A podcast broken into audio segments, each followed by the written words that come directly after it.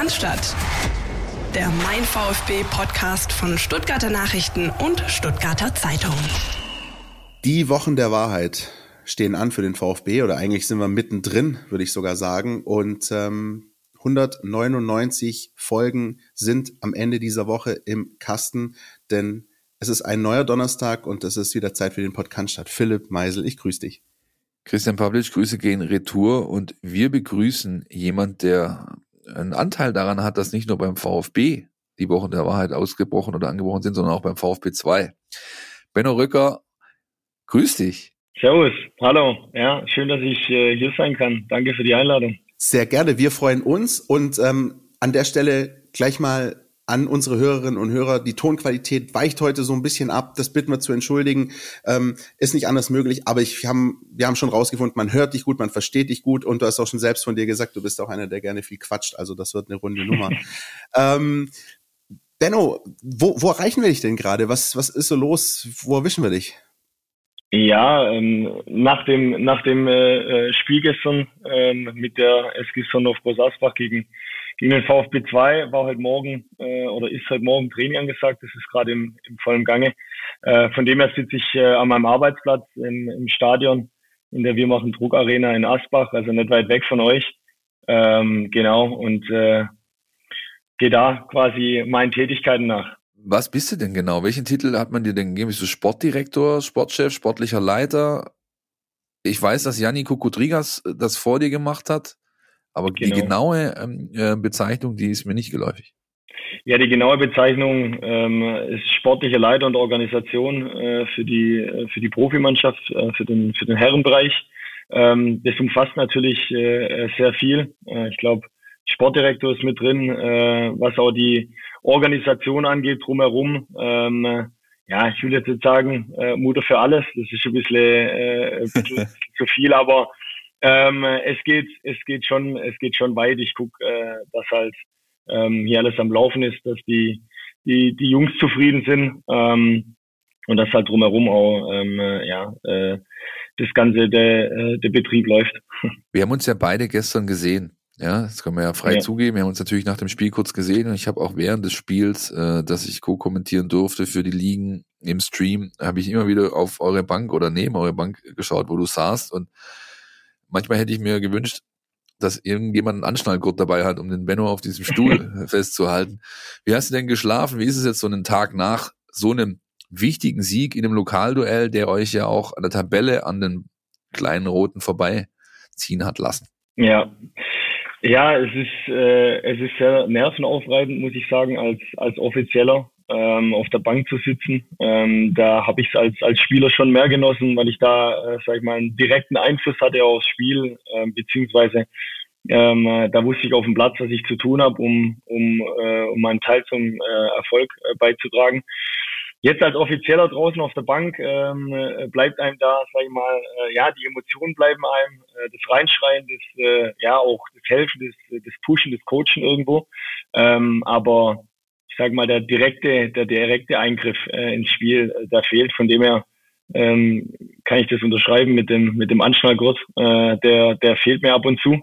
Ähm, aber ich meine, so bin ich, äh, so war ich als Spieler, so bin ich auch jetzt als Offizieller. Ich äh, ich lebe das. Ähm, Fußball ist mein, mein Leben, ist meine Leidenschaft. Ähm, das war jetzt 13 Jahre als, als, als Fußballprofi und das ist jetzt als, als Offizieller auch. Von dem her, ähm, ja, kann ich mich da auch nicht, äh, äh, sag ich mal, nicht immer im Zaum halten oder will mich auch nicht zurückhalten. Ähm, ich will schon das auch den Jungs ähm, vermitteln und äh, das vorleben, wie ich es auch als Spieler gemacht habe. Hast du schon eine Verwarnung kassiert auf der Ersatzbank oder bist du da bisher glimpflich davon gekommen? Also ehrlicherweise äh, habe ich schon eine kassiert, ähm, beziehungsweise zwei, ähm, aber äh, zweimal hat sie zum Glück ein anderer bekommen. ähm, ich habe es äh, in anderen vorgeschoben. Ähm, äh, ja, ich meine, es gehört irgendwo mit dazu. Ich habe auch immer äh, ein großes Verständnis auch für, für, für die Schiedsrichter gespannt, auch gerade für die für die Linienrichter, die ja unmittelbar äh, in der Nähe sind äh, oder oft äh, in der Nähe sind von mir. Ähm, das ist auch in 90 Minuten, beziehungsweise danach ist mir immer wichtig, auch dann hinzugehen, zu sagen, du, äh, war vielleicht auch nicht so gemeint, war in der Emotion heraus. Äh, wir sind jetzt auch gerade in nicht so einer einfachen Situation. Vielleicht ähm, ja, kommt da der ein oder andere, äh, ein oder andere Mal auch der Druck ein bisschen mit dazu und ähm, ja, von dem her ist es während den 90 Minuten immer ähm, äh, sehr emotional und auch äh, manchmal direkt, aber danach ist mir immer wichtig, dass man, äh, dass man sich dann auch die Hand geben kann. Ich glaube, sehr ähnlich ging es da Pellegrino Matarazzo am vergangenen Samstag. Der hat nämlich auch eine gelbe Karte kassiert in Bielefeld, womit wir bei unserem äh, kurzen, knappen Rückblick auf das 1-1 wären. Werden über dich, über deinen Werdegang und über all das, was deine Person betrifft, werden wir auch noch äh, ausführlich zu sprechen kommen nachher. Aber Philipp, ähm, lass uns mal kurz über dieses Spiel sprechen am Samstag. Ähm, was hast du gesehen? Was hast du mitbekommen und wie ist dein Fazit? Ich habe eine Mannschaft gesehen, die zwei Punkte weggeworfen hat der VfB hat dieses Spiel äh, eigentlich richtig begonnen, hat das auch umgesetzt, was wir letzte Woche hier an dieser Stelle gefordert haben, nämlich von Anfang an drin sein, gar nicht erst gucken, dass sie da groß ihr Spiel aufziehen können, hat das gut gemacht, äh, kam zu den Chancen, die es braucht und hat die dann einfach leichtfertig vergeben. Ja? Und für mich im, im, im, im Rückblick die äh, Szene, die mir am meisten äh, wehtat, so ein Stück weit, war nicht dieser Sololauf von Omar Mamouche, der über 50 Meter auf das Tor zuläuft und dann einfach am Torhüter noch hätte vorbeigehen können, dann schiebt er den Ball ins leere Tor. Für mich die Szene, die am meisten hängen blieb, war dieser eine Kopfball gegen die Laufrichtung von Ortega, der dann am Pfosten runterkommt, weil die Anton ist da, muss eigentlich nur die Fußspitze dahin halten, dann ist es ein Tor und ich glaube, er hat einfach gedacht, er geht eh rein. Der Ball hatte aber so einen Spin, äh, äh, tickt dann gegen den Pfosten und geht von da raus. Und das ist eigentlich, ähm, ja, das ist das, was bei mir am, am meisten hängen blieb, weil sich der VfB äh, insgesamt einfach nicht für den Aufwand belohnt hat, den er betrieben hat. Er war die klar bessere Mannschaft. Ich habe, ich war seit langer Zeit mal wieder in der Kneipe, hab's da geschaut und äh, hab dann mit dem Kumpel saß da und haben dann die erste Halbzeitrevue passieren lassen und die einhellige Meinung war, Junge, normalerweise musst du die mit 3-0 einsagen und dann fährst du das Ding einfach locker nach Hause, ja. Und so kam es dann, wie es kommen muss. Bielefeld, wir haben im Vorfeld darüber gesprochen, die Mannschaft der Bundesliga, die bisher aus keiner Standardsituation irgendwas gemacht hat. Kein Tor aus Ecke, kein Tor aus Freistoß, kein Tor aus Einwürfen. Wie machen sie das 1-1? Einwurf, rechte Seite, nicht sauber verteidigt, Ball kommt nach außen, Flanke, zack, Tor. So, ja, und das dann bitter. Allerdings musst du es halt im Abstiegskampf äh, irgendwo auch akzeptieren, ja, dass eine Mannschaft wie der VfB trotz dessen, dass sie sich in einem Aufwind befinden, jetzt das vierte Spiel ungeschlagen sind, dann vielleicht doch in manchen Situationen nicht dieses, Selbstver dieses Selbstverständnis haben, das dann irgendwie mit, mit, mit solchen Situationen umzugehen. Und am Ende ähm, musst du einfach dann zufrieden sein mit dem Punkt, der in der Situation zu wenig ist. Da müssen wir, glaube ich, nicht länger drüber reden. Ja, ich glaube, du hast da schon sehr, sehr viel gesagt. Bei mir war es noch so am Samstag, ich bin ja vor Ort gewesen. Ich hatte mit Blick auf das Spiel am Spieltag selbst schon schlimmste Befürchtungen, weil ich eine äh, Anreise aus der Hölle hatte. Ähm, die, die Deutsche Bahn lässt grüßen. Erstmal schon eine halbe Stunde Verspätung, Schneechaos äh, in Stuttgart, dann äh, in aller Hektik äh, ist mir während der Fahrt äh, zum einen das Netzteil von meinem Handy geschrottet, äh, zum anderen habe ich beim Umstieg, weil es dann in Dortmund ganz schnell gehen musste, meinen Schal in einem Zug liegen lassen. Und ich habe mir gedacht, wenn der VfB heute nur ansatzweise so chaotisch kickt, wie meine Anreise verläuft, dann wird das kein guter Nachmittag. Insofern ist das 1-1 vielleicht nochmal wie du sagst, äh, ganz glimpflich und ganz okay. Ähm, und mir bleibt auch diese Szene auf jeden Fall im, im, im Hinterkopf mit Mavropanos und Anton, wobei ich schon ähm, bei der Situation von Thiago Tomasch, ich glaube 54. Minute war es, als er auch ähm, von Mamouche gut freigespielt wird, im 16er frei zum Schuss kommt und den übers Tor setzt. Da musste ich auch mal kurz ähm, testen, wie stabil die Tische im Bielefelder Medienbereich sind, ähm, weil mir in dem Moment klar war, jetzt ist es eine Chance zu viel, die liegen gelassen wurde, das wird sich rächen. Und so ist es dann auch gekommen. Die Arminia in meinen Augen bis auf dieses Tor erschreckend harmlos. Ähm, ich weiß ehrlich gesagt auch nicht, wie die in dieser Saison noch ein Spiel gewinnen sollen mit dieser Harmlosigkeit, ohne da jetzt vielleicht zu viel vorwegzunehmen. Aber ähm, ja, das sind in meinen Augen zwei verlorene Punkte für den VfB und ich hoffe, dass man denen nicht sehr, sehr lange nachtrauern wird, weil ähm, diese Szenen, die man da hatte, die, äh, die können einen verfolgen, gerade diese Mavropanos-Anton-Geschichte.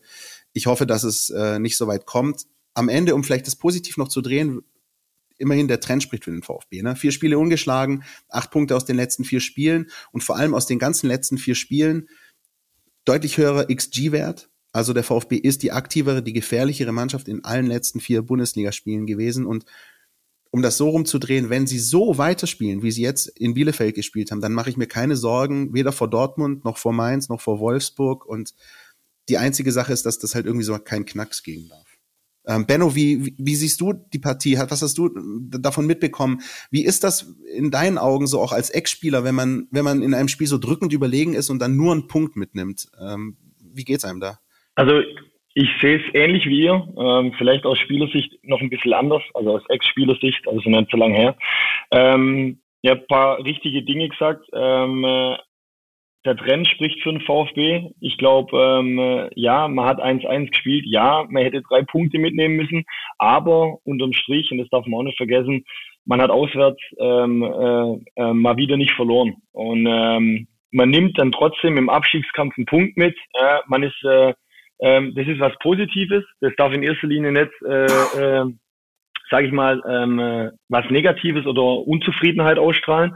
Ähm, und ich glaube, so muss es auch die Mannschaft beziehungsweise auch das Umfeld sehen. Ja, ich glaube, jetzt vier Spiele, hast du vorhin gesagt, Phil, ähm, äh, ungeschlagen. Ja. Ähm, ich kann mich auch erinnern, dass der VfB solche Spiele wie in Bielefeld dann auch mal noch verloren hat. Ja, und das darf man auch nicht vergessen. Von dem her ja, wenn man das Spiel dann über 90 Minuten sieht, äh, auch was die, was das Chancenverhältnis angeht, mir fällt auch noch, glaube ich, zwei Szenen ein, ähm, wo der VfB zur Grundlinie durchkommt, den Rückraum legt und äh, ich glaube, äh, der Ortega hält dann auch zweimal überragend, weil man eine Wolleabnahme, wo er noch aus dem Winkel kratzt und äh, äh, ich glaube auch nach dem Stenzel, ja, ja. Ja, genau, bei Stenzel dann äh, ähm, einmal noch, glaube ich, auch noch mal einen Kopfball, den er, den er rauskratzt. Also natürlich, wenn man nachher die 90 Minuten sieht, sagt man äh, zwei Punkte zu wenig. Ähm, aber ich glaube, wenn man so das Ganze sieht und auch den Saisonverlauf vom VfB, beziehungsweise die letzten Monate auch, äh, wo man, wo man daheim äh, ähm, noch so Spiele wie gegen Bochum auch äh, äh hergibt, ähm, beziehungsweise die Punkte, die Punkte hergibt, glaube ich, ähm, dass es, dass es unterm Strich auch trotzdem was Positives sein muss, dass man jetzt vier Spiele ungeschlagen ist. Ähm, hat auswärts nicht verloren, man hat einen Punkt mitgenommen, zwei zu wenig, das wissen wir jetzt, aber ähm, der Trend zeigt nach oben. Und ähm, man muss sagen, vor, was war das erste Spiel, was sie gedreht haben? Gladbach daheim. Ähm, da hat der Trend, da hat der Trend ganz, ganz düster ausgesehen. Ähm, da wurde die Mannschaft teilweise von außen schon für, für tot erklärt. Ähm, und äh, äh das Nörgeln ging äh, brutal wieder los, sage ich mal. Ähm, und äh, da muss ich ehrlich sagen, Gladbach, ähm, Augsburg zu Hause, also höchsten Respekt vor der Mannschaft, ähm, äh, höchsten Respekt auch vom Umfeld, die ruhig geblieben sind, ähm, äh, also äh, im, im, im Verein. Äh, das ist immer ganz wichtig und äh, man darf nicht vergessen, es ist immer noch eine sehr junge Mannschaft, äh, dass man da einmal äh, zwei Tore Rückstand zu Hause dreht, einmal äh, ein Tor Rückstand dreht äh, in den Sieg. Ähm, äh, also das ist schon ähm, äh, ähm, aller ihren wert. Und ich finde, verdient auch jetzt, hat man es dann gesehen in der Punkteausbeute, man sieht es dann jetzt auch in der Tabellensituation und vor allem man sieht es im Trend. Und ich glaube, das ist jetzt gerade in der Situation ganz wichtig, weil ähm, deswegen kannst du auch am Freitag mit, mit breiter Brust ähm, äh, Dortmund äh, entgegenwirken, die meiner Meinung nach ähm, auf jeden Fall zu Hause in Stuttgart schlagbar sind. The Trend is your friend. Benno Röcker hat gerade den Sendungstitel festgelegt. Sehr gut. ähm, der Trend bei euch, bei der SG Sonnenhof, zeigt er nach oben oder nach unten nach dem Spiel gestern Abend? Ja, es ist manchmal your friend, würde ich sagen. ähm, ja. Nee, also ähm, es ist gerade so ein bisschen Achterbahnfahrt, äh, geht, geht, geht hoch und runter. Ähm, äh, Wobei man sagen muss, dass eigentlich ähm, jetzt seit, seit dem Winter, wo wir auch ein paar Veränderungen in der Mannschaft getätigt haben, eigentlich ähm, äh, zumindest äh, die Leistungen ähm, äh, sehr, sehr ordentlich waren. Die haben gestimmt. Äh, die Bereitschaft war da, ähm, den, den, den Abschiedskampf auch anzunehmen. Das, äh, das, das ist wichtig, das braucht man.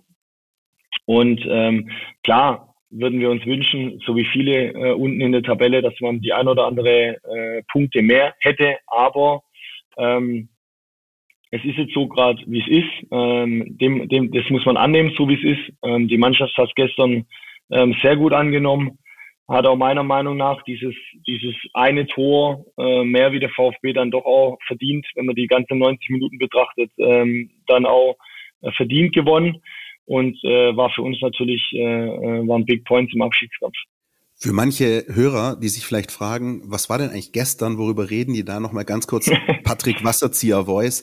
Der VfB 2 hat am Mittwochabend gegen die SG Sonnenhof Groß Asbach gespielt in der Regionalliga Südwest. Das Spiel ging 0-1 aus, aus Sicht des VfB. Also das Team von äh, Benno Röcker hat äh, drei wichtige Punkte geholt und in der Tabelle ist das alles jetzt sehr, sehr knapp beieinander. Äh, Groß Asbach ist vorbeigezogen vorübergehend am VfB mit einem Punkt. Ähm, der VfB noch ganz, ganz knapp über dem Strich. Insoweit ziehen wir sozusagen an der Stelle äh, ein Teil des NLZ Newsflash ein bisschen vor und sprechen über, über die Regionalliga, über den VfB 2, aber natürlich auch eben vor allem über dein Team, ähm, Benno. Wie, wie nimmst du denn die Saison bisher wahr und generell die Regionalliga? Ich finde, die hat in diesem Jahr bisher sehr, sehr viele spannende und auch überraschende Ergebnisse hervorgebracht.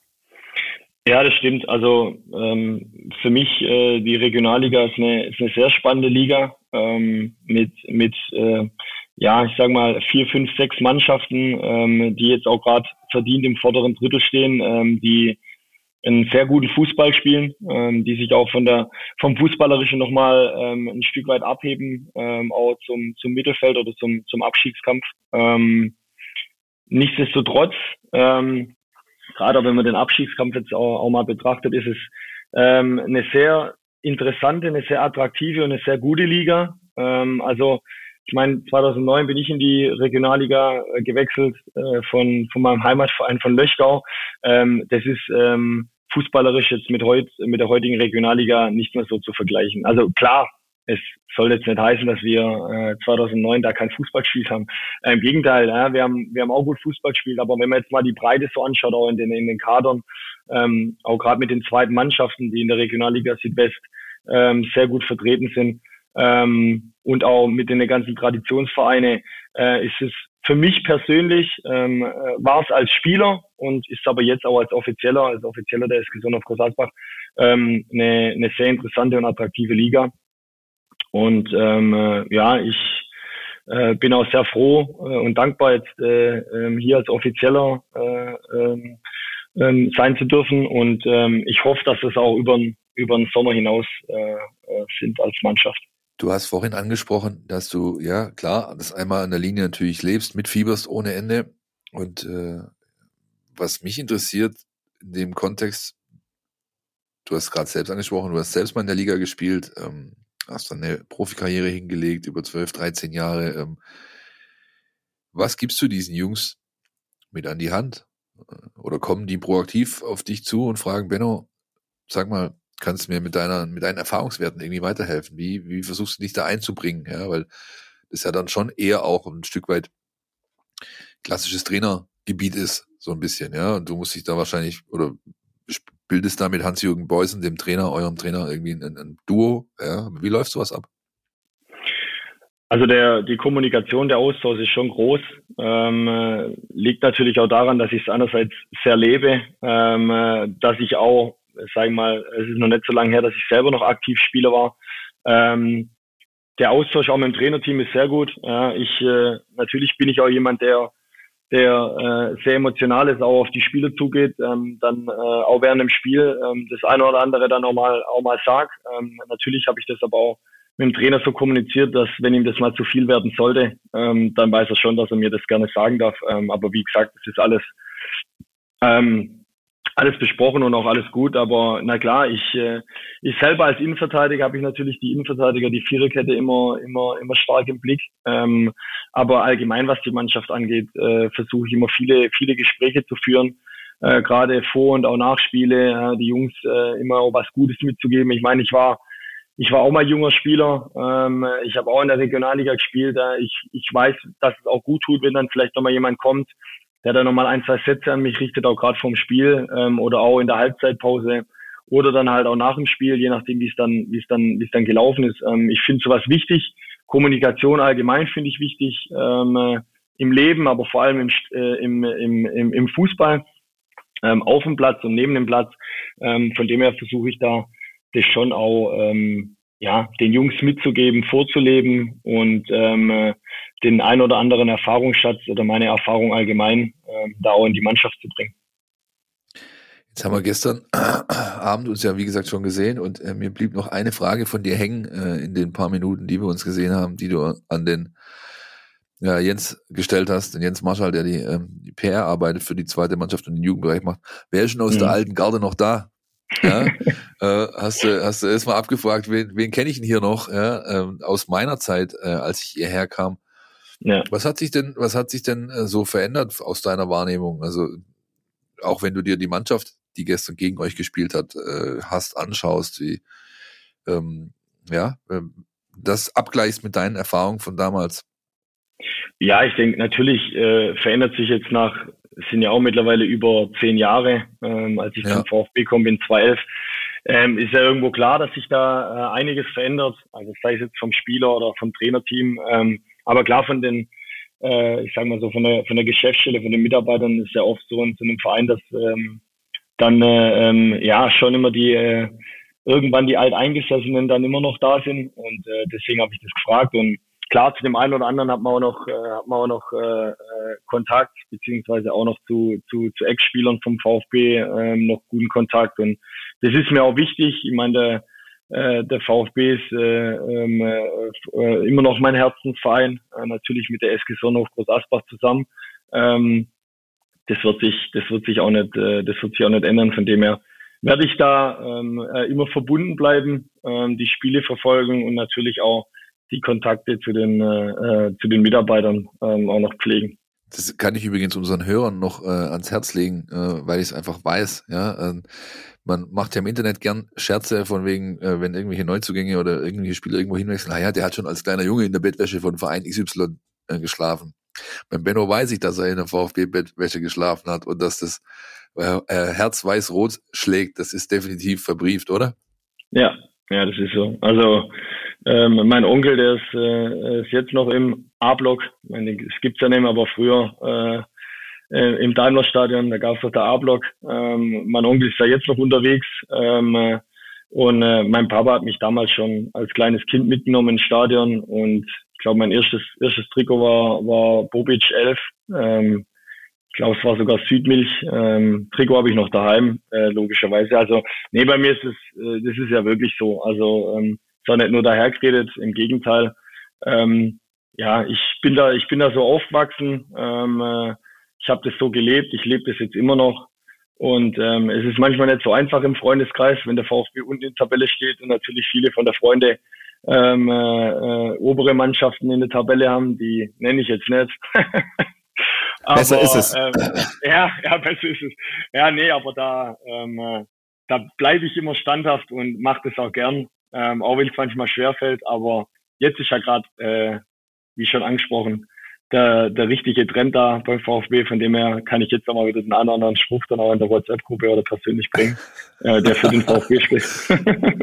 Sehr so sieht's aus, ne? Wer zuletzt lacht, würde ich sagen. Ja, hoffe, genau. Dass das alles gut geht.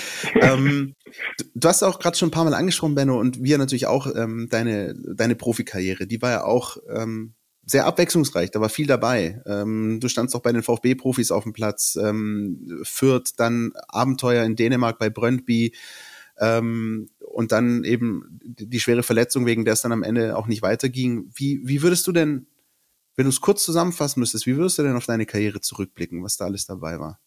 Ähm, kurz zusammenfassen bin ich ehrlich, es ist schwer, ähm, äh, weil es äh, für mich eine unglaublich tolle Zeit war, ähm, egal wo ich war. Ähm, ich habe ähm, ich habe überall ähm, äh, Mannschaften, Mitspieler, äh, Verantwortliche gehabt, die teilweise äh, Freunde, enge Freunde geworden sind äh, von mir. Und das ist schon was ganz Besonderes äh, im, im, im Fußballgeschäft. Da, dafür bin ich auch sehr dankbar. Ich hatte, ähm, ja, äh, ich glaube, wie in jeder Karriere gab es Höhen und Tiefen. Ähm, aber wenn ich jetzt auf die 13 Jahre zurückblicke, da ähm, würde ich nichts bereuen, nichts anders machen. Im Gegenteil, ähm, ich bin sehr froh und äh, kann auch sagen, dass ich sehr stolz bin auf das, was ich, was ich erreicht habe. Ähm, und ähm, ja, da sind viele, viele tolle Dinge dabei, ähm, wo ich auch ähm, auch nicht nur mit der mit der Familie oder mit meiner Frau zurückblick, äh, sondern auch äh, gerne ab und zu einfach mal dran denke oder, oder mehr Erinnerungen anschaue von früher, ähm, die, die mir sehr viel bedeuten, ja.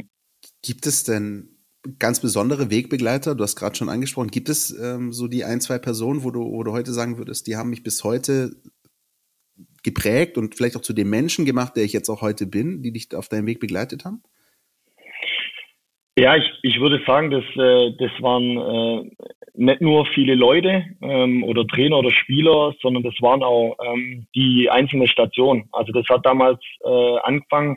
Ich meine, das war nicht äh, die Profikarriere, aber ich war 16 Jahre in Löchgau bei meinem Heimatverein. Ich habe mit meinen äh, besten Freunden Fußball gespielt. Ähm, mein Papa war teilweise mein Trainer ähm, in den Jugendmannschaften. Ähm, das hat mich einerseits schon geprägt. Ähm, und auch zu dem äh, Menschen gemacht, äh, der ich dann, der ich dann auch später in der Karriere geworden bin. Aber auch der erste Schritt nach Groß Asbach, äh, wo ich unheimlich viel gelernt habe, ähm, auch nicht nur auf, äh, sondern auch neben dem Platz, ähm, wo es auch viel um Werte ging, äh, wo ich in eine, in eine verschworene, äh, erfahrene Truppe reingekommen bin, ähm, wo, wo ich ja sag, äh, für den Beginn meiner Karriere war das mit die wichtigste äh, oder eine der wichtigsten Stationen in Groß Asbach. Äh, ähm, Werte wie äh, respektvoller Umgang, Disziplin, äh, Leidenschaft. Ähm, der Jüngste trägt das Tor, die Stangen, die Hemdchen und die Bälle alle auf einmal. Ähm, das wurde da äh, sehr vorgelebt ähm, und ähm, ja, das, das hat mich unheimlich geprägt. Da bin ich auch sehr froh und dankbar dafür. Und dann auch ähm, ja auch die Zeit beim VfB, die ähm, die er dann bei der bei der bei den Amateuren begonnen hat, äh, wo ich auch ja unheimlich stolz drauf bin, äh, dass ich mal äh, äh für meinen Herzensverein von VfB äh, äh, spielen durfte und dann auch noch äh, einen Profivertrag bekommen habe und ähm, sogar das ein oder andere Spiel auch für die für die Profimannschaft äh, machen durfte.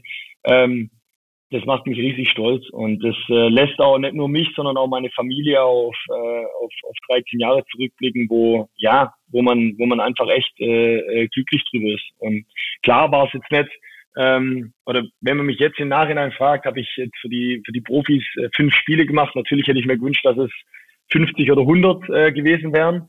Ähm, aber es hat halt einfach, äh, denke ich, äh, ähm, äh, zu der Zeit nicht, nicht sollen sein. Ich bin dann damals zu äh, Kräuter Fürth wechselt nach drei Jahren. Es waren wirklich drei tolle Jahre, ähm, auch ähm, rückblickend äh, beim VfB. Ähm, jetzt auch vielleicht mal nicht nur sportlich betrachtet, sondern sondern auch das drumherum, äh, die Leute, die ich dort kennengelernt habe, äh, Freunde, die ich dort gefunden habe und immer noch ein, ein Umfeld und Mitarbeiter, wo ich, wo ich, wo ich gerne Hallo sage und äh, ähm, äh, ähm, das ist schon was Besonderes und ja, dann bin ich zu Kräuter Fürth gewechselt, ähm, was auch eine sehr, sehr tolle Zeit war, habe ich an meiner engst, einer meiner engsten Freunde äh, getroffen und durfte dort mit ihm spielen. Ähm, äh, was mich auch Namen unheimlich, bitte. Namen Stefan Fürstner. Äh, äh, war, Gut, das in, wir das auch. war das war das in Fürth, ja, mit dem ich jetzt noch sehr sehr engen Kontakt habe und er auch einer meiner meiner engsten Freunde geworden ist, ähm, auch die die die ganze Familie und äh, das sind dann schon Momente, wo ich auch sage, okay, ähm, äh, ähm, das ist nicht selbstverständlich, auch gerade im, im Fußballgeschäft, weil es schon schnelllebig ist, äh, weil man sehr viele äh, Mitspieler hat, ähm, man vermeidlich äh, auch denkt, ja, man hat sehr viele Freunde, aber ähm, die Freunde, die kristallisieren sich dann auch oft ähm, äh, äh, aus oder ähm, wenn man wenn man die Wege dann auch trennt, äh, trennt äh, wenn die Wege sich trennen dann mal wieder, dann dann merkt man dann, mit wem man dann doch wirklich Kontakt hat. Ähm, also von dem her war das war das auch eine richtig tolle Zeit. Ich habe damals dort einen, einen, einen Zweitliga-Rekord aufgestellt, das wusste ich gar nicht, das hat mir dann mal ein Kommentator von Sky gesagt.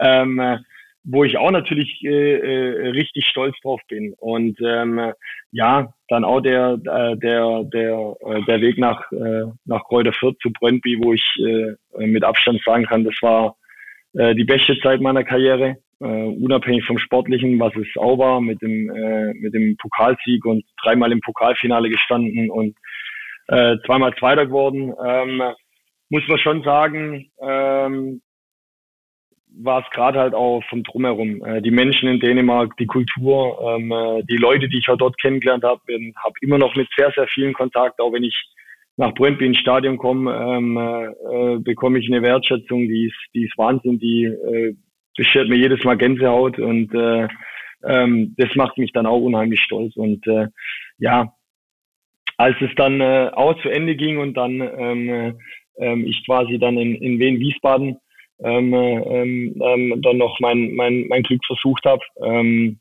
was leider mit, mit, mit dem Abstieg in die dritte Liga äh, war, was war aber auch, ja, jetzt im Nachhinein äh, hört sich ein bisschen komisch an, was trotzdem auch eine tolle Zeit war, auch wenn es mit dem Abstieg verbunden war, aber auch ähm, sehr viele äh, Leute kennengelernt und auch, ähm, wie gesagt, Freunde gefunden und auch ja, Weggefährten gehabt, äh, weil du es vorhin angesprochen hast. Ich habe zwei Trainer gehabt in meiner Karriere, ähm, ja, die mir unheimlich wichtig waren und immer noch sind. Ähm, äh, einmal der Rüdiger Rehm und Alexander Zorniger. Ähm, weswegen ich auch, äh, wegen beiden ich eigentlich auch ähm, zwei Karriereschritte äh, eingeplant habe, äh, beziehungsweise gemacht habe und ähm, was auch jedes Mal die richtige Entscheidung war, äh, weil ich auch wusste, was auf mich zukommt, weil ich wusste, was ich habe.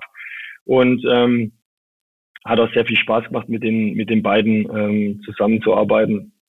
Nur auf das nochmal zurückzukommen, wo du gesagt hast, wer, wer damit so prägende äh, ja, Menschen oder auch Trainer waren, ähm, da sind die zwei schon namentlich zu erwähnen.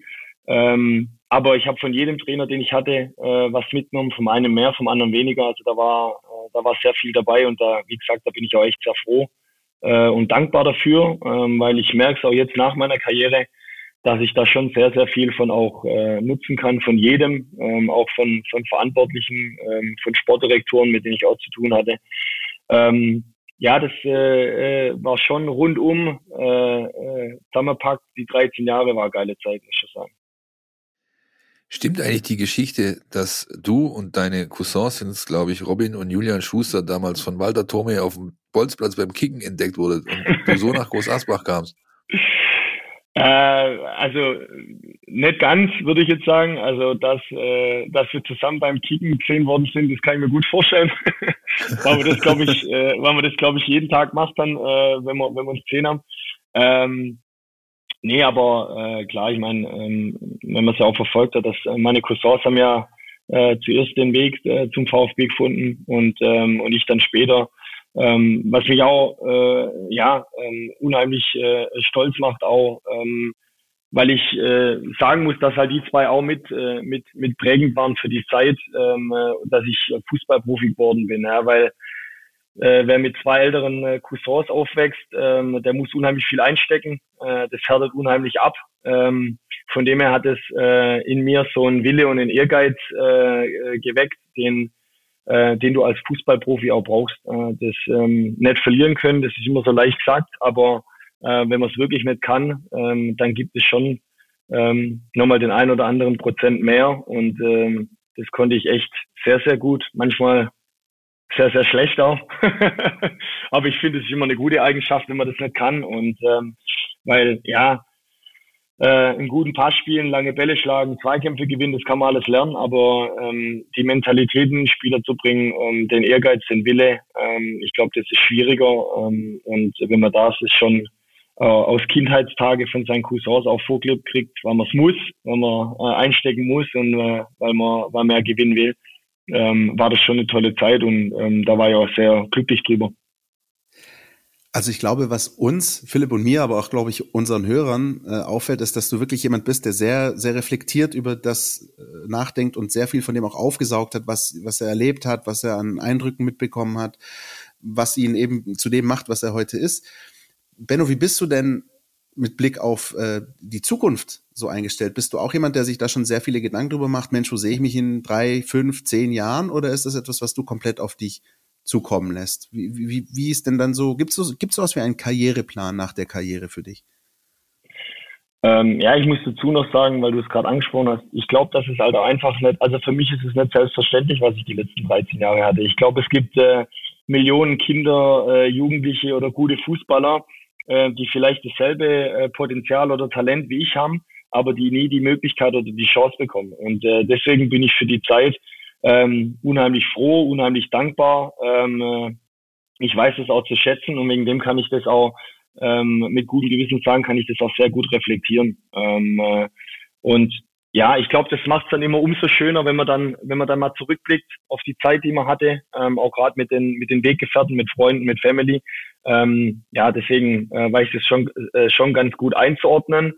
Ähm, äh, und ja, zum anderen Karriereplan, ich sag mal so, ähm, natürlich hat man gewisse Vorstellungen, ähm, äh, aber ich bin, ich bin ein Mensch, ich, äh, ich, ich lebe gerne im Hier und Jetzt, so wie es jetzt gerade ist. Ähm, das nehme ich an. Äh, da will ich immer alles geben. Und äh, ähm, äh, ja, das, was in fünf oder zehn Jahren ist, das äh, lasse ich auch oft gerne einfach mal auf mich zukommen. Äh, es kommt, wie es kommt, sage ich mal, sage ich ganz oft. Ähm, aber klar hat man schon irgendwo seine Ziele oder auch ähm, ja, Visionen, wo man, wo man vielleicht mal gern hin äh, würde, beziehungsweise was man gerne erreichen würde. Also ich glaube, das ist ganz wichtig allgemein im Leben, jetzt nicht nur als Fußballer oder als, als Verantwortlicher, aber ähm, jetzt kann ich gerade sagen, dass mein absolutes Ziel und der volle Fokus jeden Tag ähm, äh, der SG gilt, ähm, um um, äh, um den Klassen zu, äh, Klassenerhalt zu, zu schaffen. Ich glaube, das ist äh, ja gerade, äh, wie gesagt, der volle Fokus und meine ganze Energie und Power geht da rein. Und ähm, das ist mir gerade wichtig und dann sieht man einfach mal, was sich ergibt und, und was kommt. Jetzt gibt es ja Fußballer, die ihre Karrieren beenden und, und dann hast du im Endeffekt vier, vier Modelle, die, äh, die da so gewählt werden. Entweder es gibt, also es gibt welche, die machen was völlig anderes, die verlassen die Branche. Es gibt welche, die gehen ins Beraterbusiness. Und viele äh, versuchen es äh, meistens in der Jugend dann äh, weiter auf dem Platz zu stehen als Trainer, Co-Trainer ähm, und sich dann da irgendwie hochzuarbeiten. Du hast dich bewusst gegen diesen Weg entschieden und ähm, für, sag ich mal, das den Überbau, das große Ganze. Wie, wie, wie ist diese Entscheidung gefallen oder in dir gewachsen? Also es war so, dass ich das auch, jetzt komme ich wieder zum Thema, es hat sich irgendwo auch so ein bisschen ergeben, es hat sich rauskristallisiert. Natürlich ähm, habe ich mir Gedanken gemacht, was ich gern, äh, gern machen will oder, oder ähm, äh, ja, machen möchte, auch nach meiner Karriere. Natürlich habe ich da, sage ich mal, äh, das Trainer sein oder Co-Trainer sein nicht ausgeschlossen. Aber ich habe für mich gesagt, ähm, Stand jetzt, auch nach meiner Verletzung, nach dem Karriereende, möchte ich natürlich dem Fußball verbunden bleiben, äh, weil Fußball ist mein Leben, äh, ist meine Leidenschaft. Äh, seit ich klein bin, seit ich denken kann, will ich einen Fußball. Deswegen will ich da auch drin bleiben und äh, ich habe auch meine Qualitäten äh, im Fußball. Ähm, also nicht nur auf dem Platz, sondern ich merke es auch, auch drumherum. Ähm, äh, und ja, ich denke, es hat sich irgendwo dann so ergeben, hat sich rauskristallisiert. Ich habe gesagt, ich will auf jeden Fall dem Business äh, erhalten bleiben. Ähm, die Frage ist halt nur, äh, in, in welche Richtung. Das habe ich mir dann auch ein Stück weit offen gelassen. Mir war nur klar, dass ich nicht sofort nach meiner Verletzung ähm, wieder auf den Platz will, jeden Tag eine Mannschaft coachen. Ich wollte, wollte ein bisschen Abstand gewinnen. Äh, ich war ja auch ein Jahr verletzt, von dem her hatte ich das da auch schon ein bisschen, muss ich, muss ich sagen. Ähm, ähm, wobei ich da jeden Tag auch die, die Reha hatte.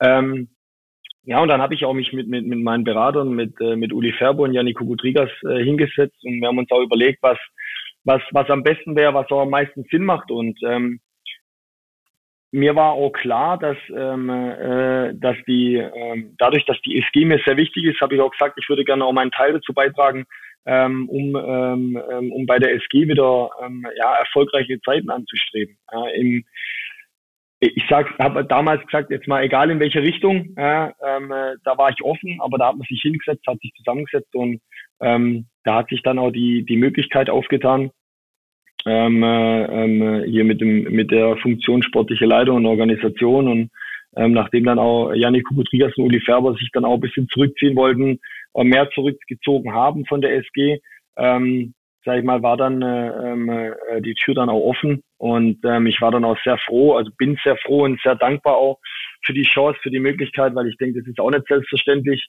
ähm, ähm, wenn dann, sag ich jetzt mal, der, der Fußballprofi nach 13 Jahren aufhört, dass er dann direkt in so eine verantwortungsvolle Position kommt. Aber äh, für das Vertrauen bin ich sehr dankbar und äh, ja, dem äh, möchte ich jetzt natürlich dann auch äh, gerecht werden. Und dann hast du als erste Aktion gleich mal einen absoluten Krachertransfer rausgehauen und äh, den Sascha hierher geholt, oder wie? Wie lief das? Ja, so kann man sagen. Nein, natürlich. Äh, Sehr gut. Nee, nee natürlich äh, ähm, war ich das auch nicht alleine. Also ähm, äh, wir, wir arbeiten hier eng zusammen, gerade der Janik Kukutrigas und auch der Michael Ferber als äh, Vorstand Sport. Ähm, und natürlich haben wir uns äh, in der Winterpause auch äh, Gedanken gemacht, ähm, was einerseits die Mannschaft, ähm, die bis zum Winter nach den äh, zweiten Mannschaften VfB Hoffenheim und Mainz äh, die viertjüngste Mannschaft der Liga war. Das darf man auch nicht vergessen. Ja, ähm, und äh, wir haben uns äh, Gedanken gemacht, ähm, äh, Brainstorming, die Köpfe gesetzt, was was wir brauchen, was uns vielleicht gefehlt hat äh, im letzten halben Jahr, um ähm, das Ziel Klassenerhalt zu schaffen. Und ähm, ja, da war Sascha äh, ein Bestandteil davon, aber nicht nur Sascha, sondern wir haben auch noch andere äh, äh Transfers im Winter getätigt, die, die ähm, für die Mannschaft äh, sehr wichtig äh, waren und auch sind. Und äh, da meine ich auch den Trainer ähm, mit seiner Erfahrung, mit seiner Ruhe. Ähm, das merkt man, dass es auch gerade den, den jungen Spielern gut tut. Ähm, äh, sagen wir, wenn sie da so ein äh, ich nenne jetzt mal einen, halten, einen alten Haudegen haben, ähm, der weiß von was er spricht, der das alles schon mal durchgemacht hat und der in der ja in der einen oder anderen Situation, äh, äh, die vermeintlich äh, schwierig erscheint, ähm, dann die richtigen Worte findet und eine Ruhe reinbringt und äh, und den Jungs die Sicherheit gibt und das Selbstvertrauen zurückbringt. Ähm, das äh, das war war schon ein, ein, ein guter Zug, muss man schon sagen und äh, ja, wenn man jetzt mal so die letzten Spiele beziehungsweise den Trend, von dem haben wir es heute ja. wenn man es mal, äh, wenn man den betrachtet, dann, ähm, dann waren das auch die, die richtigen Schlüsse, die wir gezogen haben. Klar, hätte man in dem einen oder anderen Spiel vielleicht noch das, äh, den einen oder anderen Punkt mehr mitnehmen können oder, oder hätte überhaupt einen mitnehmen können, aber hätte, hätte, äh, zählt im Fußball nichts, am Ende zählen die Ergebnisse, ähm, das ist Fakt und ähm, da haben wir jetzt gestern mal einen guten, äh, einen guten Grundstein gelegt.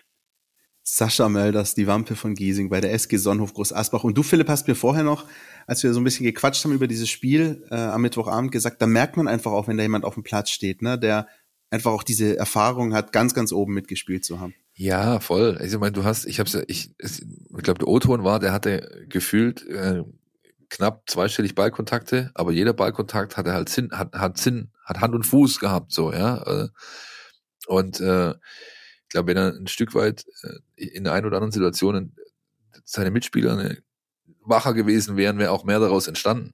Ja, aber selbst wenn der, wenn der rückwärts laufend in den Kopfballduell geht, dann weiß er ganz genau, wenn ich an den Ball komme, muss ich ihn so spielen, damit mein nachrückender Spieler X die Möglichkeit hat, daraus was zu machen. Oder ich werde, äh, ich laufe Richtung Eckfahne, werde da steil angespielt. Wie, wie verarbeite ich den Ball? Den nehme ich nicht an. Nein, ich leite ihn kurz mit einem Tick äh, hinter, hinterm Standbein durch mit der Hacke weiter.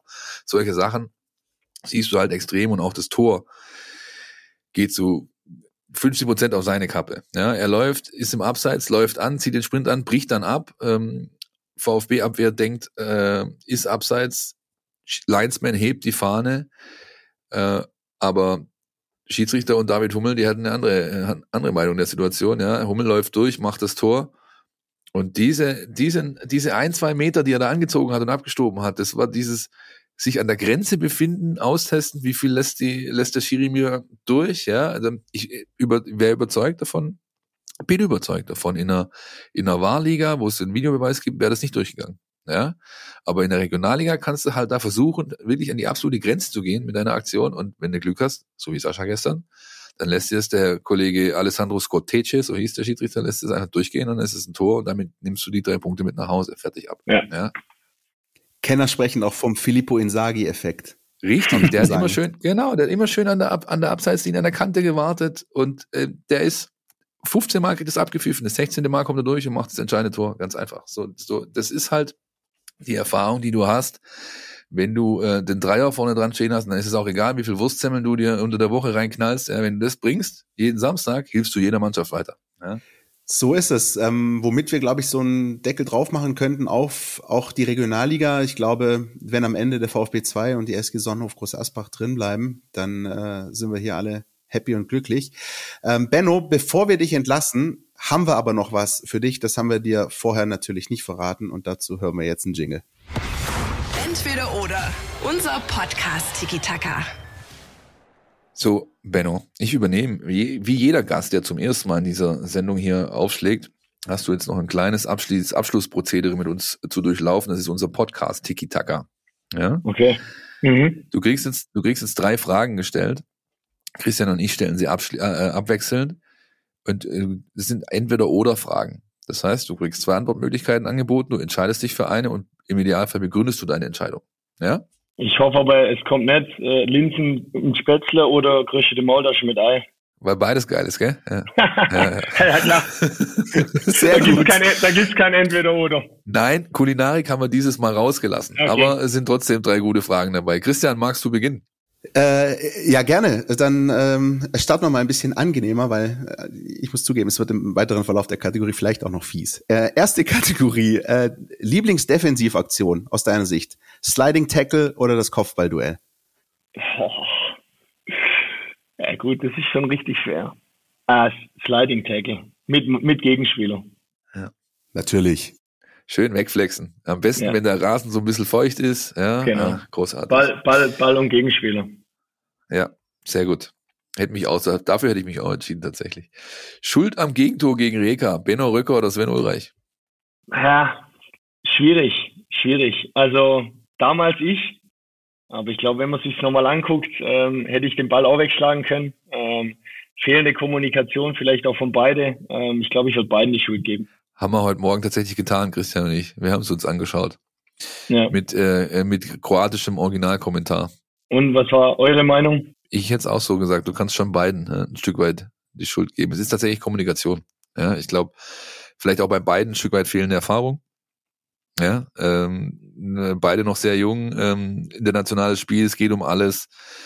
Und dann kommt halt sowas bei rum und ja, und dann eben noch so ein Fuchs wie, wie Leon Benko, der da einfach äh, genau darauf spekuliert ne, und genau auf diese Situation spekuliert und, und die dann rausmacht. Aber der, der, der Stachel saß auch lang tief, muss ich sagen. Also das ist schon, es war so ein Moment in meiner Karriere, wo ähm, der tut schon weh. Ja, weil das ist halt oft, äh, oft auf dem Niveau dann halt eine Aktion, die dann manchmal drüber entscheidet, ob du vielleicht das nächste Spiel nochmal spielst oder ob du weiterkommst. Äh, in dem Fall, das war ja das. Also ich war mir ziemlich sicher, äh, oder auch so wie wir gespielt haben, ähm, hätte das Spiel einen anderen Verlauf genommen. Äh, ich meine, wir, wir werden ja auch fast noch in die Verlängerung kommen, ähm, ähm, äh, wenn wir nicht das 2-2 in der Nachspielzeit kriegen, wo wir vielleicht alles auf zu viel auf eine Karte gesetzt haben. Ähm, aber ja, schon so ein Moment in meiner Karriere, der, äh, äh, der schon noch nachhängt. Aber tatsächlich, äh, auch das sind die Erinnerungen, die auch wir noch an dieses Spiel haben. Ähm, ja, das war das eine Gegentor, aber das zweite ist dann, ich glaube, es waren drei, vier Minuten Nachspielzeit und du wirfst alles nach vorne, hast eine eigene Ecke und ähm, du hast einen Gegner gehabt, der in dem Moment wirklich auch stehen K.O. war. Also mit an Sicherheit grenzender Wahrscheinlichkeit hättest du in einer 30-minütigen Verlängerung früher oder später das Ding gewonnen. Und ähm, wie du gesagt hast, ja, da hat man wahrscheinlich ein bisschen den, den Kopf verloren an der Stelle. Ähm, nun gut, den Kopf verlieren wir nicht mit der letzten Kategorie, der letzten Frage in dieser Kategorie. Äh, die ist, glaube ich, vielleicht ein bisschen einfacher zu beantworten, vielleicht aber auch gar nicht. Der Kabinenhit bei der SG Sonnenhof Groß Asbach. Vanessa May oder Andrea Berg? Ja, ganz klar Andrea Berg. Yes, Habe ich jetzt noch gedacht. Mein Mann, Benno ist mein Mann. Sehr gut. Sehr gut. Wobei, also ich will nicht sagen, also Vanessa May äh, läuft auch, aber der Kabinenhit, äh, der bleibt bei Andrea Berg. Aber Helene Fischer ist kein Thema. Nee. Natürlich nicht. Benno Röcke, ein Mann der klaren Antworten. Guck mal, wie einsilbig er plötzlich wird. Ja, großartig. Ja, super. super. Super. Benno, herzlichen Dank. Sehr gerne. Herzlichen Dank, dass du dir die Zeit genommen hast, äh, dass du uns äh, diese Einblicke gegeben hast, dass du äh, ja eine gewisse ja, Offenheit und Reflektiertheit an den Tag gelegt hast. Ich finde das immer sehr, sehr angenehm, weil es gibt halt auch Kollegen, äh, ehemalige aus der Branche, bei denen das nicht der Fall ist. Äh, hat uns großen Spaß gemacht, unseren Hörern sicherlich draußen auch. Und äh, wie immer sprechen wir dem Gast eine, äh, eine Einladung aus fürs nächste Mal. Wir würden dich gern wieder hier begrüßen. Wenn äh, der Klassenerhalt für beide Mannschaften klar geht, dann hast du ganz äh, bald einen Anruf von mir auf der Mailbox. Und äh, wir würden uns freuen, wenn du wiederkommst. Vielen Dank. Also ich bedanke mich auch äh, für die Einladung. Ich war sehr gern hier und ich komme auch sehr gerne wieder. Ähm, natürlich dann, wenn wir, wenn wir über den Klassenerhalt von beiden äh, Regionalligamannschaften sprechen können und natürlich von der Bundesligamannschaft. So sieht's aus. Absolut, also. da freuen wir uns auch. Vielen herzlichen Dank, Benno. Das hat echt wahnsinnig großen Spaß gemacht. Und ähm, wir gehen ganz kurz in eine Werbung und hören uns dann gleich wieder. Kannst du das hören? Endlich ist die Bundesliga wieder am Start. Ich bin Christian, du kennst mich aus dem Mein VfB Podcast Podcast und ich freue mich riesig. Tauche ein in die Welt deines Lieblingsvereins, den VfB Stuttgart. Mit dem Mein VfB Plus Abo bleibst du die ganze Bundesliga-Saison auf Ballhöhe. Erhalte Zugriff auf das Matchcenter, Live-Ticker, multimediale Inhalte und vieles mehr. Jetzt die Mein VfB App herunterladen und das Abo vier Wochen kostenlos testen. Verfügbar im Apple App Store und im Google Play Store. Da sind wir wieder zurück aus der Werbepause und das war der erste Part unserer Sendung mit Benno Röcker, ein Gast, den ich schon sehr, sehr, sehr, sehr lange auf meiner Bucketlist hatte. Ich kenne Benno wirklich schon ewig, also quasi seit seiner den ersten Tagen, als er hier zum VfB kam. Äh, wir haben schon mal in Urzeiten, damals war ich noch lange, lange nicht hier im Pressehaus, sogar mal eine Fernsehsendung für einen Stuttgarter äh, Kabel-TV-Sender, den es gar nicht mehr gibt, äh, aufgenommen zusammen. In irgendeinem Keller in der Dinkelacker Brauerei in, in Stuttgart Süd. Großartig. Und ich glaube, ich ähm, verspreche da nicht zu viel oder sage nicht zu viel, wenn ich sage, das war ein äußerst reflektierter Auftritt eines jungen Herrn, der noch viel vorhat und ähm, aber auch eine tolle Zeit hinter sich, auf die er stolz zurückblicken kann. Ähm, hat mir großen Spaß gemacht, Christian, dir bestimmt auch, oder? Ja, absolut. Auch wirklich diese, diese Reflektiertheit, auch nochmal diese Szene gegen Rijeka, die auch einfach auch nochmal so Revue passieren zu lassen. Ähm, da sieht man, dass da wirklich ähm, jemand ist, der, der viel weiß, auch viel mitgenommen hat, auch viel über dieses Geschäft weiß und ich meine, es hat ja nur 199 Folgen gedauert, bis wir ihn jetzt mal bekommen haben. Aber aus meiner Sicht, ich, wir hoffen, dass es euch äh, wirklich genauso viel Spaß gemacht hat wie uns. Ähm, das ähm, sind, finde ich, die Interviews der etwas anderen Art, die ich sehr, sehr angenehm finde. Ja, absolut. Weißt du, kannst dir da, du kannst dich da auch von einer Plattitüde in die nächste hangeln und äh, kommst auch aus der Nummer raus. Das hat er nicht gemacht. So, Nummer. Nummern äh, haben wir gleich noch einige für euch parat in unserem NLZ Newsflash. NLZ News. Von den Nachwuchsmannschaften. Der NLZ Newsflash, der fehlt noch, zumindest die beiden U19 äh, und U17. Diese beiden Mannschaften, die fehlen noch. Und äh, da gibt's eigentlich, ja, wie soll ich sagen, äh, Licht und Schatten diese Woche. Ich fange mit dem Schatten an. Am Wochenende war ja eigentlich angestanden äh, der der Stadtderby-Kracher. Kickers gegen VfB U17. Morgens 11 Uhr Bezirkssportanlage Waldau. Da hatte leider der Wettergott was dagegen. Das Spiel wurde abgesagt, Schneeeinbruch äh, oder Wintereinbruch in Stuttgart konnte nicht gespielt werden. Zweieinhalb Tage später haben sie es dann doch gespielt, das Spiel. Allerdings im Halbfinale des WFV-Pokals, also des Verband, Verbandspokals. Und, surprise, surprise, Vorteil blau. 4 zu 2 haben die Kickers äh, die VfB U17 geschlagen an diesem Abend, sind dadurch äh, im Finale des Pokals, des Verbandspokals und der VfB guckt äh, ausnahmsweise mal in die Röhre, weil es ist sowas wie der Staffeltitel in der Bundesliga. Also dieser Verbandspokal ist eigentlich immer ganz klar gebucht für die Jungs mit dem Brustring. Nachholspiel gibt's, äh, Nachholtermin gibt's schon. Das Liga Stadtderby wird ausgetragen am 16.04. Ich glaube abends um 18 Uhr.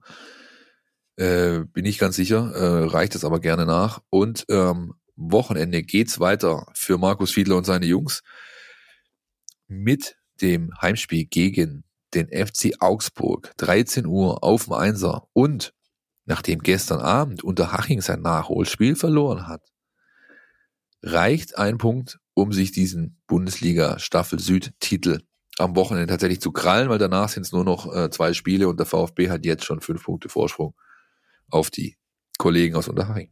Beste Aussichten also für die U17 und sehr, sehr gut sah das auch aus bei der U19 am vergangenen Wochenende. 6-1 gegen Ingolstadt. Ähm, und da waren, Philipp, wenn ich das richtig gesehen habe, in dem Video mit den Toren vom Wochenende, da waren so leichte Thomas Hitzelsberger Vibes zu spüren. Ja, absolut. Thomas Castanaras hat seine Saisontore 25 und 26, glaube ich, gemacht. Und äh, eins davon war wirklich die 1 zu 1 Kopie der Aktion von Pavel Pardo mit Thomas Hitzelsberger damals im Mai 2007. Eckball von der rechten Seite an die Strafraumkante geschlagen. Äh, der Rückraum wurde von Ingolstadt sträflich alleine gelassen. Thomas Castanaras schnappt sich das Ding Volley, hämmert es einfach in die Maschen. Ein Traumtor, seht ihr bei uns in der App. Gibt das Video noch zum Anschauen. Ich möchte aber bei diesem Spiel eher den Kollegen Raul Paula hervorrufen, ja, äh, hervorheben, so rum ist richtig. Der hat nämlich drei Stück gemacht, ja, also dreimal Paula, zweimal Castanaras, einmal Ribeiro, so, so die Torschützen. Und Raul hat sich endlich mal wieder ähm, belohnt für seine eigentlich in dieser Saison durchweg sehr guten Leistungen, die auch zur ähm, Nominierung für die DFB U18 äh, geführt haben. Da hat er zuletzt zwei Länderspiele gemacht. Äh, die waren zwar nicht erfolgreich, aber äh, Raul ist einer der Spieler, auf die man nächstes Jahr schon in der U21 wahrscheinlich ein Auge werfen kann. Da wird er höchstwahrscheinlich aufschlagen, hat auch gestern Abend gegen Groß Asbach äh, seinen zweiten, glaube ich, Einsatz in dieser Regionalligasaison bekommen. er hat 20 Minuten hinten raus bekommen. Gespielt, hat sich ordentlich präsentiert und wird, Entschuldigung, aller Voraussicht nach im Sommer äh, da aufschlagen und dann gemeinsam mit Henry Chase da spielen, äh, dem jungen Japaner, äh, konnte ich ja vor einigen Wochen schon exklusiv vermelden äh, bei uns auf den Seiten und in der App, dass der japanische U23-Nationalspieler, der gerade mal 18 geworden ist, jetzt vor ein paar Tagen, zum VfB kommen wird im Sommer. Der VfB hat es heute offiziell gemacht. Der junge Mann schlägt da also auf im Sommer bei Fahrenhorst und dann, wir hatten es ja gerade davon, hoffentlich weiterhin in der Regionalliga, denn die Oberliga ist dann schon sehr, sehr äh, zähes, zähes, zähes Pflaster, trockenes Brot, nenn's wie du es willst, aber das ist natürlich dann ein Kulturschock par excellence. Diese Bildsprache, Philipp Meisel, großartig. Dann bleibt noch der Blick nach vorne in unserem NLZ Newsflash. Sonntag 13 Uhr unter Haching auswärts für die U19 und bei der U21, das der Chronistenpflicht halber noch, ähm, die hat in der Regionalliga jetzt am kommenden Wochenende spielfrei und hat dann am nächsten Mittwoch 19 Uhr zu Hause das Nachholspiel gegen den FC Gießen. Auch ein sehr, sehr wichtiges Spiel, weil das ja jetzt auch eine Mannschaft ist, die ganz knapp sich hinter dem VfB 2 in der Tabelle befindet. Versprechen dürfen wir euch noch zwei Dinge. Zum einen, wir machen demnächst eine Schwerpunktsendung zu den Endrunden der deutschen Meisterschaften U17 und 19 und den jeweiligen Pokalwettbewerben. Wir haben uns dafür schon einen Kollegen eingeladen, nämlich Daniel Haug, Kommentator und äh, Sportreporter bei Leagues, bei den Ligen, die also auch die VfB 2 Spiele streamen und die ganz viel auch im Junioren-Bundesliga-Bereich machen. Und mit ihm zusammen werden wir über diese Endrunden für die beiden Mannschaften spielen und ich verspreche euch ebenso äh, in der App in der nächsten und wahrscheinlich übernächsten Woche je ein Stück zu den je fünf Top Guns aus den Mannschaften von Markus Fiedler und von Nico Willig. Ich werde die Jungs so ein bisschen vorstellen und einfach ja fünf Jungs jeweils präsentieren, auf die man in der nächsten Saison ein Auge haben darf beim VfB im Jugendbereich. Guter Mann, Daniel Haug, habe schon mal mit ihm zusammengearbeitet. Da freue ich mich drauf. Und äh, worauf sich, glaube ich, viele Fans, um nicht zu sagen 60.000 freuen, ist Freitagabend Flutlicht 2030 VfB Stuttgart gegen Borussia Dortmund. Gibt's was Geileres, Philipp? Alter, ich bin heiß wie Frittenfett. Kann ich dir ja. jetzt schon sagen. Ja, wenn mir jetzt allein in dem Moment, wo du jetzt das gerade so einleitend ähm, ansprichst, äh, äh, spüre ich diesen Kitzel im, im Nacken und auf dem Handrücken. Diese kleinen Härchen ähm, haben sich kurz aufgerichtet. Ich bin zum ersten Mal seit dem 1 zu 1 gegen Arminia Bielefeld mit meinen Jungs im Block in der Cannstatter Kurve. Ich habe so tierisch Vorfreude seit Tagen in mir. Ich kann es wirklich kaum in Worte fassen. Ja, und ähm, werde auch, weil das ähm, äh, Chaos ja wahrscheinlich äh, programmiert ist, ja, was Anreise, Abreise und so weiter angeht. Ihr habt bestimmt gelesen bei uns, dass die S-Bahn nach Spielen nur noch ganz kurz fahren und so weiter. 18, spätestens 18.30 am Pfiff aufschlagen in Cannstatt mir zur Beruhigung erstmal zwei, drei äh, äh, Pilsetten reindrücken und dann äh, ja gemeinsam mit vielen, vielen anderen zum Stadion laufen und dieses Spiel einfach in mich aufsaugen, genießen. Ich habe da so Bock drauf. Ich kann es gar nicht, wirklich, ich kann es echt kaum beschreiben. Aus diesen Ausführungen, meine Damen und Herren, äh, wird Ihnen vielleicht ersichtlich, dass Philipp Meisel derjenige ist, der am Freitagabend frei hat und meine Wenigkeit arbeiten darf. Äh, aber ich freue mich nicht weniger als du. Es ist ein überragender Kick. Und ähm, wenn wir mal so ein bisschen ins Detail gehen, ähm, vielleicht erstmal so ein bisschen den Blick auf Borussia Dortmund richten. Die haben richtig auf den Deckel bekommen. Äh, 1-4 gegen RB Leipzig, bei denen ist gerade alles andere als eitel Sonnenschein. Da ist ehrlich gesagt sehr dicke Luft. Die befinden sich so ein bisschen in der Sinnkrise und wissen eigentlich gar nicht wohin. Nach oben, nach unten. Aus den Pokalwettbewerben sind sie schon raus. In der Liga werden sie vermutlich als Zweiter einlaufen. Irgendwie hängen die so ein bisschen und ähm, also klar ist es dann einfach zu sagen, aber ich finde, in dem Fall ist es wirklich so, die kommen wie gerufen. Also in meinen Augen kommt Borussia Dortmund wie gerufen, auch wenn sie, das geben zumindest äh, die Daten raus, mit denen wir uns jetzt ein bisschen beschäftigt haben, äh, eingangs dieser Folge, ähm, noch keine zwei Spiele hintereinander verloren haben in dieser Bundesliga-Saison beispielsweise. Also sie haben noch kein, keine zwei Spiele direkt hintereinander verloren, auch dafür könnte es Zeit werden, sagen der eine oder andere. Der VfB hat auch die letzten Spiele gegen Borussia Dortmund nicht gut ausgesehen, acht der letzten zehn Spiele verloren, aber da gibt's dann eben andere Facts wie Erling Haaland, der seit seinem Comeback nicht getroffen hat, äh, Schwierigkeiten, Tore zu erzielen bei ihnen und wahnsinnige Lücken in der Defensive, also für die Tabellenposition, die äh, Borussia Dortmund momentan einnimmt und ähm, die Gegentore, die sie sich bisher gefangen haben, das ist ein absoluter Widerspruch und auch da, Philipp, können wir vielleicht so ein bisschen den Bogen schlagen, auch zu diesem Bielefeld-Spiel oder generell zu den letzten Wochen des VfB. Der VfB hat äh, die Liebe zur Offensive entdeckt. So, der VfB igelt sich nicht hinten ein. Ich, der VfB, das ist übrigens vielleicht die beeindruckendste Statistik, die es gibt.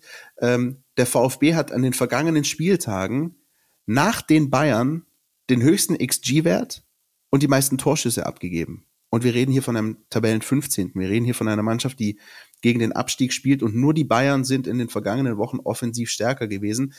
Und wenn ich das alles so ein bisschen zusammentrage, ob schon, ich weiß dein Lieblingswort, Philipp Meisel, ob schon Sascha Kalajic wegen eines positiven Corona-Tests ausfällt, wenn ich das zusammenlege, Offensivpower des VfB, defensive Instabilität von Borussia Dortmund, dann, dann ist da für mich sowas von was drin. Ja, ich, ich würde es gar nicht so sehr an Personalien festmachen. Äh, Kalajdzic tut der Mannschaft weh, ist aber zu kompensieren. Ich gehe davon aus, dass äh, Materazzo Small Ball spielen wird vorne, also mit schnellen, wuseligen Leuten. Ähm, Mamouche ganz zentral wahrscheinlich, äh, Tomasz Führig, die beiden Flankierenden auf den Außenpositionen. Ähm, Small Ball kennt vielleicht der eine aus dem Basketball, sagt man gerne, wenn ein, ein Basketballtrainer ohne Center spielt, also ohne den, den größten gewachsenen äh, Spieler in der Mitte. Ähm, ich äh, würde es auch nicht bei Dortmund an Personalen festmachen, dass ein Haaland nicht in Form ist, dass ein Hummels, äh, glaube ich, nicht mehr lange Bundesliga spielt und so weiter und so fort. Ich würde es eher daran festmachen, dass dieser ganze Verein sich in einer Sinnkrise befindet. Ich habe das schon am Hinspiel wahrgenommen. Ich habe den Verein auch relativ lang beobachtet, die Saison oder intensiv beobachtet. Ich bin ein großer Freund des Ruhrpots und da leider nur der VfL Bochum äh, und Dortmund da spielen, habe ich halt auf diese beiden geguckt. Mir wäre es lieber, wird Rot-Weiß Essen da kicken, aber es ist halt nun mal so. Ja, und die SG Wattenscheid 09, die gibt's leider nicht mehr. Ähm, dieser, die, dieser Club oder die, dieses, dieser neue Trainer und die Mannschaft, die haben nicht zusammengefunden, bis heute nicht. Das zumindest wirkt so auf mich. Und der ganze Club hat eben auf seinen Entscheiderpositionen Leute, die sind schon kluge Köpfe. Watzke, Zorg ähm, und Kehl, die wissen schon, ähm, wie der Hase läuft und die erkennen halt schon und verraten das auch immer wieder oder kommunizieren das zwischen den Zeilen in ihren Statements, dass da ein großer Umbruch kommen werden muss, wenn Borussia Dortmund wirklich mal ähm, oben angreifen will. Das sagen sie zwar vor jeder Saison, und natürlich wären sie Zweiter, müssen sie auch irgendwo mit dem Personaletat, ja, aber wirkliche Chancen haben sie nicht. Also spielst du ja quasi um nix. Du weißt es schon vor der Saison. Gut, jo, wir können ein bisschen international und da und hier und tralala und aber Meister wird man nicht, Pokalsieger wird man wahrscheinlich auch nicht. Und das macht ja was mit einem ganzen Club. Das ist ja in gewissermaßen, wenn auch auf einem extrem hohen Niveau, aber es ist in gewissermaßen eine Perspektivlosigkeit. Und daraus konnten die sich bisher nicht lösen. Und ich fand das schon im Hinspiel, tatsächlich, da habe ich gearbeitet, Christian, ausnahmsweise. Ja. Bin dann aber ganz schnell nach Essen rübergefahren und habe da mein Wochenende voll verbracht. Natürlich, was äh, denn sonst? Ja. Ähm, äh, habe ich das festgestellt, dass die sich ähm, durch dieses hergeschenkte 2-1 haben die sich einfach in die Tasche gelogen. Die haben das relativ hoch angesetzt, diesen Erfolg ja, äh, gegen eine Stuttgarter Mannschaft, die mindestens gleichwertig war und die einfach dieses, dieses, den, den Punkt, den sie sich locker hätte einstecken können, herschenkt, weil sie in der 85, 86 Minute einen Eckball nur mit einem Mann Rest verteidigt und der wird halt überlaufen. Also ein eigener Eckball, ja. Du kriegst einen Konter von Borussia Dortmund im Westfalenstadion, weil du einfach den Eckball nicht sauber Rest verteidigst, ja. Und dadurch gewinnen die das 2-1 und haben sich danach fast gefeiert. Und ich dachte mir so, warum denn, Leute? Also ihr habt einfach nichts heute hinbekommen. Wenn ich mir überlege, und ich habe ich, ich habe vor kurzem äh, mit dem Sportdirektor drüber gesprochen, der äh, bei beiden mal gearbeitet hat. Momentan ist er in Stuttgart. Und er hat halt auch gesagt, ich, äh, weißt du, bei Bayern und bei Leverkusen, da siehst du das Geld, das eingesetzt ist. Das siehst du auf dem Platz, anhand der Qualität, die umgesetzt wird. Bei Dortmund siehst du es nicht. Und die hauen richtig rein, was das an, was das Personal angeht, ja. Da sind Leute dabei, die verdienen zweistellige Millionensummen PA. Und also Spieler. Und das siehst du nicht auf dem Platz. Und ähm, diese ganze, Vorsicht, Gemengelage, Christian, Katsching. mit diesem euphorisierten Umfeld, mit der Mannschaft des VfB Stuttgart, die es gewohnt ist, ein Nackenschlag nach dem anderen einzustecken in diesem Jahr und sie alle wegzustecken, hast du an diesem Freitagabend die Chance, das Spiel von 2017 im November, letzter Heimsieg gegen Dortmund, Tore Akolo, Brekalo zu wiederholen. Das ist einfach, das liegt auf der Straße, das Ding. Du musst es dir nur holen. Lass mal überlegen. Akolo, Brekalo, hm, auch das war ein Freitagabend, auch das war unter Flutlicht. Und äh, das hat der VfB mit 2-1 gewonnen.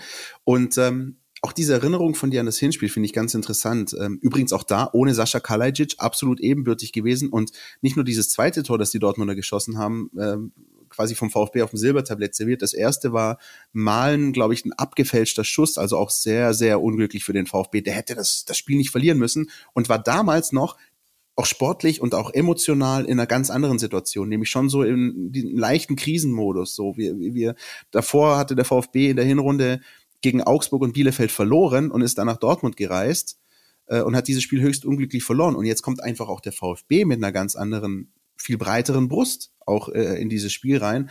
Ähm, ich bin echt wahnsinnig gespannt. Ich glaube, es wird auch sehr, sehr abwechslungsreich und, und sehr, sehr viel passieren. Wollen wir vielleicht ganz kurz an der Stelle reinhören, was unser Taktikexperte zum Spiel sagt? Ich bitte darum. Die Mein VfB Taktiktafel. Hier geht's ins Detail. Mit Borussia Dortmund erwartet den VfB Stuttgart ein Top-Team, das aber auch nicht ganz ohne Schwächen daherkommt, wie man zuletzt gegen Leipzig zum Beispiel gesehen hat, oder auch in den Pokalwettbewerben. Ähm, grundsätzlich ist Dortmund halt in vielen Aspekten wirklich top in der Intensität im Pressing und Gegenpressing zum Beispiel ähm, und vor allem auch im Kombinationsspiel, so im Übergang nach vorne und im letzten Drittel. Ähm, da sind sie mit Spielern wie Reus, Brandt, Guerrero und Haaland wirklich super aufgestellt.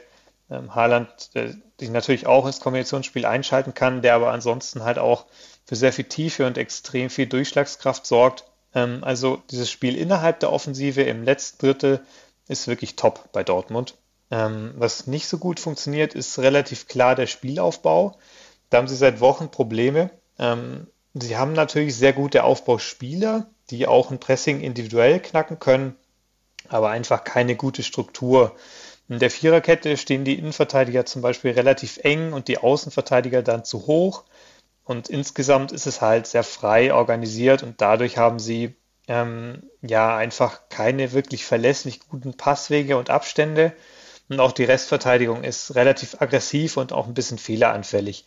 Und das kann man sich halt mit einem Angriffspressing zum Beispiel zunutze machen. Ähm, genau das hat Leipzig auch getan am letzten Spieltag und haben dann halt auch Ballverluste provoziert von Dortmund und gekontert. Man kann auch versuchen, aus einer tiefen Stellung zu kontern. Allerdings hat es den Nachteil, dass man dadurch Dortmund häufiger ins letzte Drittel kommen lässt, wo sie halt ihre Kombinationsstärke ausspielen können und dass man vielleicht auch äh, unter Umständen vom Dortmunder Gegenpressing einfach erdrückt wird. Und deswegen liegt es für den VfB zu Hause eigentlich eher auf der Hand, dass man die Flucht nach vorne sucht und dass man eben versucht, Dortmund mit hohem Pressing und schnellen Gegenangriffen die Stirn zu bieten. Vielen Dank, Jonas Bischofberger, wie immer mit dem ganz dezidierten Blick, diesmal auf Borussia Dortmund. Ähm, dazu, Stichwort Personal, gilt es natürlich noch zu erwähnen, neben Sascha Kalajic auch Waldemar Anton, der ausfällt, der Abwehrspieler, hat seine fünfte gelbe Karte sich geholt, wird aussetzen. Könnte man jetzt auch sagen, wenn schon, dann vielleicht besser gegen Dortmund als danach äh, gegen Mainz oder Wolfsburg, ist alles Zukunftsmusik, aber dass diese fünfte gelbe Karte irgendwann kommen würde, ich glaube, das war ähm, unabdingbar. Das musste irgendwann mal passieren. Insoweit ähm, ergibt sich aber auch da, Philipp, aus personeller Sicht möglicherweise gar nicht so das große Problem, weil ja Borna Sosa zurückkehren wird. Das gilt zumindest als sehr wahrscheinlich. Dann könntest du mit Ito das wiederum äh, abfangen und vorne der Ausfall von Kalajic würde dann allem Anschein nach wieder einen Startelf-Einsatz für Orel Mangala ermöglichen, oder? Davon gehe ich aus, ja. Also ich äh, gehe wirklich davon aus, dass sie so spielen werden. Ja, dass wir äh, das klassische 4-3-3 sehen, das Materazzo die letzten Wochen gerne genommen hat. Abwehr, äh, Viererkette ist klar, Sosa links, äh, Ito, Mavropanos in und äh, Kalle, Stenzel, auch Ex-Dortmunder rechts. Dann haben wir davor diesen Mittelfeldtrichter, Atta auch Ex-Dortmunder äh, Karasor wird tief stehen und vor ihm offensiver äh, links Mangala, rechts Endo und vorne linker Flügel Fürich, rechter Flügel Tomasch, zentral Oma Marmouche. Das dürfte die Aufstellung sein von Pellegrino Matarazzo. Sollte denn nichts mehr passieren hinsichtlich Infektionen, positiven Tests, Verletzungen, kurzfristig dies, das, Ananas, wir kennen das alle, das Spiel und trotz unserer Vorfreude und trotz unserer ein äh, Stück weit vielleicht sogar Euphorie und, und, und den klar aufgezeigten Möglichkeiten, die der VfB hat, darf man halt definitiv nicht vergessen. Du spielst immer noch gegen Dortmund. Dortmund ist trotz aller Probleme, die die haben, eine der besten Offensiven der Liga. Sie sind High-End-Performer, was ihr XG-Wert angeht. Sie sind äh, die Mannschaft, die, äh, glaube ich, die drittmeisten Torschüsse abgegeben hat, die meisten Joker-Tore, die zweitmeisten Strafschüsse, ähm, die dritt erfolgreichste Mannschaft nach Runenbällen Standards und so weiter. Flanken kommen viel. All das ist nicht von der Hand zu weisen. Da reicht ein simpler Blick in die Datenbanken, um zu sehen, dass da halt schon jede Menge Qualität vorbeikommt. Ja, und ich bleibe aber dabei, Qualität hin und her, Papierform hin und her. Fußball ist trotz aller körperlichen und athletischen Aspekte halt auch immer noch ein Spiel, das in Köpfen entschieden wird. Und da hat der VfB gemeinsam mit seinen Fans in seinem Rücken gerade einfach einen Riesenvorteil und den kann er hoffentlich nutzen. Ich bin da sehr gespannt, ähm, auch wirklich wie Borussia Dortmund auftritt. Wenn man jetzt zynisch wäre, könnte man sagen, der Einzige, der wirklich Interesse an diesem Spiel aus Dortmunder Sicht hat, ist vielleicht Sportsfreund Raiola. Aber gut, das ist vielleicht eine andere Geschichte. yeah. Nee, aber wirklich ähm, genau dieser Punkt, äh, wo stehen sie, wo kommen sie her? Und beim VfB eben genau das Gegenteil. Da geht's um alles in der Liga. Man kommt aus diesem Trend, acht Punkte aus vier Spielen, äh, also warum nicht? Und auf der anderen Seite kann der VfB, auch Pellegrino Matarazzo, die Verantwortlichen im Vorfeld des Spiels, natürlich völlig ohne Probleme das sagen, was ist, nämlich dass Borussia Dortmund der Favorit ist in diesem Spiel, dass Borussia Dortmund dieses Spiel eigentlich mit Blick auf Personal, Tabellensituation gewinnen muss, ja. dass der VfB aber wenig zu verlieren hat und einfach sich Punkte holen kann im Kampf um den Klassenverbleib. Und dann eben, Klammer auf, vielleicht noch der Hinweis, dass das absolut nicht unmöglich ist. Das hat die Konkurrenz des VfB in dieser Saison schon bestätigt, nämlich der FC Augsburg, der zu Hause gegen Dortmund einen Punkt geholt hat. Und für die, die es vergessen haben sollten, die Hertha, die vor Weihnachten gegen Borussia Dortmund zu Hause gewonnen hat 3-2. Das heißt, dass es für einen äh, Kandidaten da hinten in diesem hinteren Tabellendrittel möglich ist, zu Hause gegen Dortmund zu punkten, ist bewiesen, Klammer zu. Ja, und ähm, ja, wie gesagt, ich glaube auch, die Rolle liegt im VfB einfach mehr. Ja, letzte Woche hattest du zum ersten Mal in der Saison so wirklich die Favoritenrolle klar inne. Sie haben es zwar gut gemacht, aber es ist einfacher für die Mannschaft, aus der Underdog-Position zu agieren und äh, dann äh, schauen wir mal, was bei rumkommt. Du hast die Chance vorzulegen, kannst dann in aller Ruhe im Idealfall dir das Wochenende angucken und es sind natürlich zwei Spiele dabei, auf die du besonders schauen musst, nämlich Wolfsburg gegen Bielefeld, 15.30 Samstagmittag und das Berliner Derby, war. Ne? Hertha BSC, äh, aka Hashtag Pfandhaus äh, Army gegen äh, den ersten FC Union, ja, Ost gegen West, Rot gegen Blau und äh, das Lars Spiele, gegen Steffen Görsdorf. ja, genau, das sind Spiele, die natürlich auf deine Situation einwirken werden. Augsburg spielt gegen die Bayern und Fürth äh, empfängt Mönchengladbach. Die kann man, glaube ich, eher vernachlässigen, die beiden Spiele. Aber die anderen beiden, da muss man schon drauf genau äh, äh, drauf schauen. Und dann sind wir mal gespannt, was wir nächste Woche in unserer 200. Folge, Christian, dann äh, so alles nachhinein im Nachgang einordnen können von diesem Wochenende, das vor uns liegt oder vor uns liegt. Wir freuen uns natürlich auf die 200. Folge. Wir freuen uns aber auch auf dieses Spiel am Freitagabend, wie ihr hoffentlich auch. Halten euch da natürlich wie immer auf dem Laufenden in unserer App Mein VfB Plus vom Freitagabend über den Samstag hinweg. Schauen natürlich auch, was die Konkurrenz macht. Ich glaube, das wird sehr, sehr interessant. Und ähm, herzliche Einladung, da vorbeizuschauen. Genauso wie auf unseren sozialen Kanälen, Facebook, Twitter, Instagram, at mein VfB und Per E-Mail sind wir auch noch zu erreichen, info at meinvfb.de für jegliches Feedback. Ich glaube, der frankierte Rückumschlag ist sogar auch noch möglich, aber da weiß ich jetzt die Anschrift nicht. Da müssen wir unsere Teamassistenz fragen, Christian. Definitiv. Ja. In diesem Sinne, Philipp Meisel.